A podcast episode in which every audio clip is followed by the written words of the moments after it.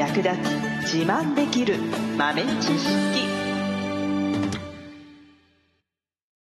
この番組は2006年バリスタチャンピオンのみえちょと。コーヒー勉強中いくちゃんがいつものコーヒーがさらに美味しくなる話をしています。この番組を聞けばちょっと自慢できるコーヒー雑学やすぐに役立つ最新トレンド情報がわかりますラジオトークで毎週火曜日お昼の12時からゆるっとお昼休み。木曜日の夜10時10分からはカフェ好き女子の夜会をライブ配信しています。美味しいコーヒーの入れ方など皆様のご質問にもお答えしますのでぜひ欠かさず遊びに来てくださいね。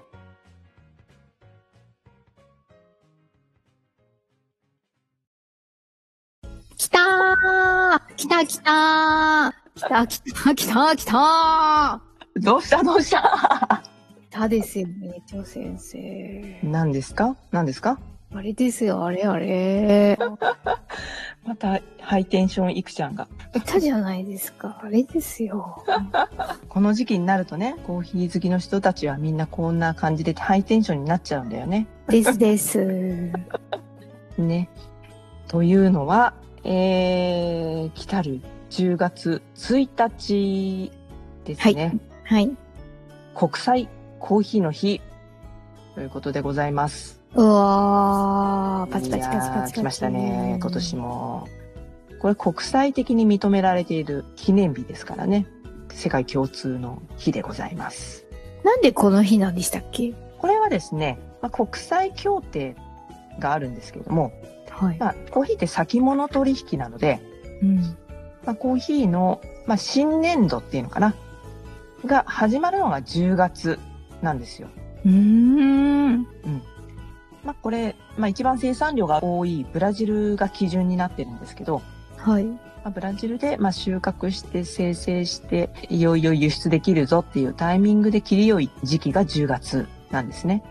うーん。で、まあ、その日を、まあ、境に新年度みたいな感じでね、制定しようということで、まあ、もともとね、新年度が10月1日だったんですけど、はい。そこにですね、たまたま日本の全日本コーヒー協会っていうところがあって、はい。そこがですね、これたまたまなんですけど、えー1983年に10月1日をコーヒーの日ってしてたんですよ。へー。うん。まあ、その理由としては、まあ、10月でもう秋、ね、これから深まってくる頃に、だんだんあったかいコーヒー飲みたくなってくるよね、みたいな。うんそこで、えーコーヒーの日っていうのをね、歌っていくことで、こう、消費をね、えー活性化させるみたいな狙いがあって、10月1日にしてたんですけども、はい。まあ、たまたま同じだったっていうことで、2015年からですね、国際コーヒー機関 ICO っていう団体があるんですが、そこによって、えー国際コーヒーの日っていうのが決まったということなんですね。ほほうん。そう。意外と最近でした。そのワールドでね、う。うんなんとうんワールドワイドに制定されたのは2015年の10月1日だったそうなんですよね。うん。うん。で、まあ、これをきっかけに世界中でね、コーヒーについて深く考えようとか、まあ、シンプルにコーヒーを楽しみましょうとか、そういった形でね、イベントをやったりとか、普及活動をしたりとか、まあ、いろんな形でコーヒー協会の皆さんが一緒にお祝いするみたいな感じなんですかね。うんうんうん。うん。でももともと世界からするとフェアトレードだったりとか、SDGs 的な観点からね、このコーヒーの環境に与える問題を考えるとか、うんうん、そんなことをね、この日をきっかけに考えましょう、みたいな、そういう考え方とか、そうやって生産されたコーヒーをどんどん普及しましょうっていうね、流れができていますね。ほまあ、もちろん日本でも10月1日にね、合わせて、まあ大手の企業はもちろん個人のお店なんかでも、うーんといろんな催し物をやったり、まあセールをやったり、いろいろね、イベントをやったり、なんていうことがね、行われていますね。ー。楽しみですね。うん。ね、今年も10月1日になったら、いろんなお店がセールを始めたりとか、うんあと、、まあ、新しいコーヒー、ニュークロップって言ってますけど、新米ですね。要するに、お米で言うところの、その新米を初売りというかね、初出しするみたいなフェアを始めたりとか。まあ、私のところでも、あの、うちはコーヒーの栽培をしているので、はい。10月1日にうちの農園で採れたコーヒーをお客さんに提供する日が10月1日おー、やってます。すごい。うん。飲めるんですか？そうそうそうそうそう。常にね、一年中こう、お客様に提供できるほど、あの、量は取れないので、うん。あの、なので、まあ、10月1日に解禁という形でやってまして、はい。で、まあでも1ヶ月ぐらいですね。で、なくなっちゃうので、へー。ちょっと国産のコーヒー飲んでみたいなっていう方は、10月中に来てください。うん おー。で、まあ私の SNS 等でも、あの、告知はしておりますので、みえちょの SNS をチェックしていただくと、詳細がわかりますので。フォローだ。みんなフォローするんだ。まあもちろん国産のコーヒーっていうと沖縄だったり、小笠原だったり、屋久島だったり、うんうん。ああいったところでね、栽培されているのは、まあまあ知名度があると思うんですけども、うちは茨城県っていうところでね、まあハウス栽培にはなるんですけど、関東平野で育ったコーヒー飲めるので、めっちゃレアですよね。そ激レア。う、激レアです。興味のある方は、ぜひぜひ、あの、コーヒー豆の販売もしていないので、本当に、あの、飲みに来ていただく以外に、飲む方法はございません。幻のコーヒーじゃないですか。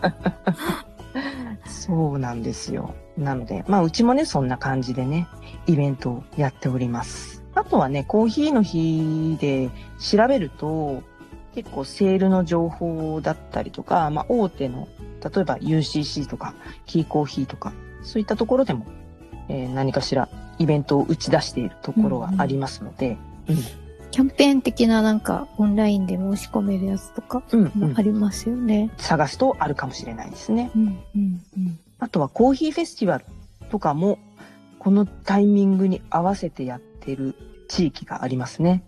うーん。うん。まえー、いいなぁ絶対楽しそう。めっちゃ人来そあ、ね来るでしょうう。ね。ね制限がなくなったから、うん。うん。クイズに答えてプレゼント企画なんていうのもありますねう。ーん。うん去年私たち何したんでしたっけ、去年は、はい。ポッドキャストウィークエンドに出展してましたね。おー、そうだ。10月1日だったんだ。そうそうそう。で、ポッドキャストに関わる皆さんと一緒にコーヒーを売ってましたね。うんうん。メッツ先生の入れたコーヒーが試飲できるというプレミアム体験が。やってましたうね。ん。ねめっちゃ暑かったですね、あの日。あの日ね、夏だったもんね。本当に暑かった。真夏の暑さだった、本当に。10月って。そうそうそう。いや、それも本当に偶然に偶然が重なって、すごいいい、貴重な機会でしたね。うんうんうん。あと、ラジオトークで配信イベントもね。やりましたねやりま。したね。やりましたね。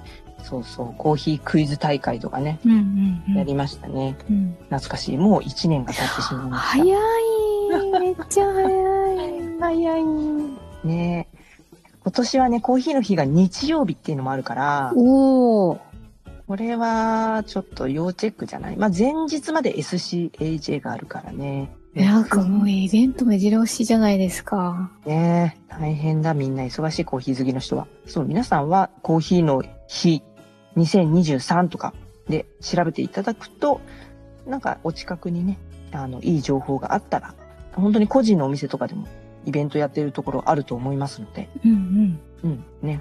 行きつけのコーヒー屋さんでなんかやるのって聞いてみてもいいし。うんうん。でも毎年のことだから、ちゃんと2023とかね、期間指定して検索しないと全然昔のやつとかも引っかかってきちゃうからね。確かに確かに。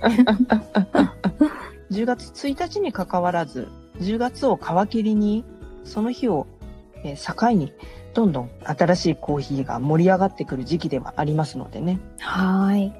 うん。ぜひぜひ、お近くのコーヒーショップをチェックしていただいて、なんかあったら参加してみるといいかなと思います。みんなで楽しみましょねえ、楽しもう。最後までお聞きいただきありがとうございました。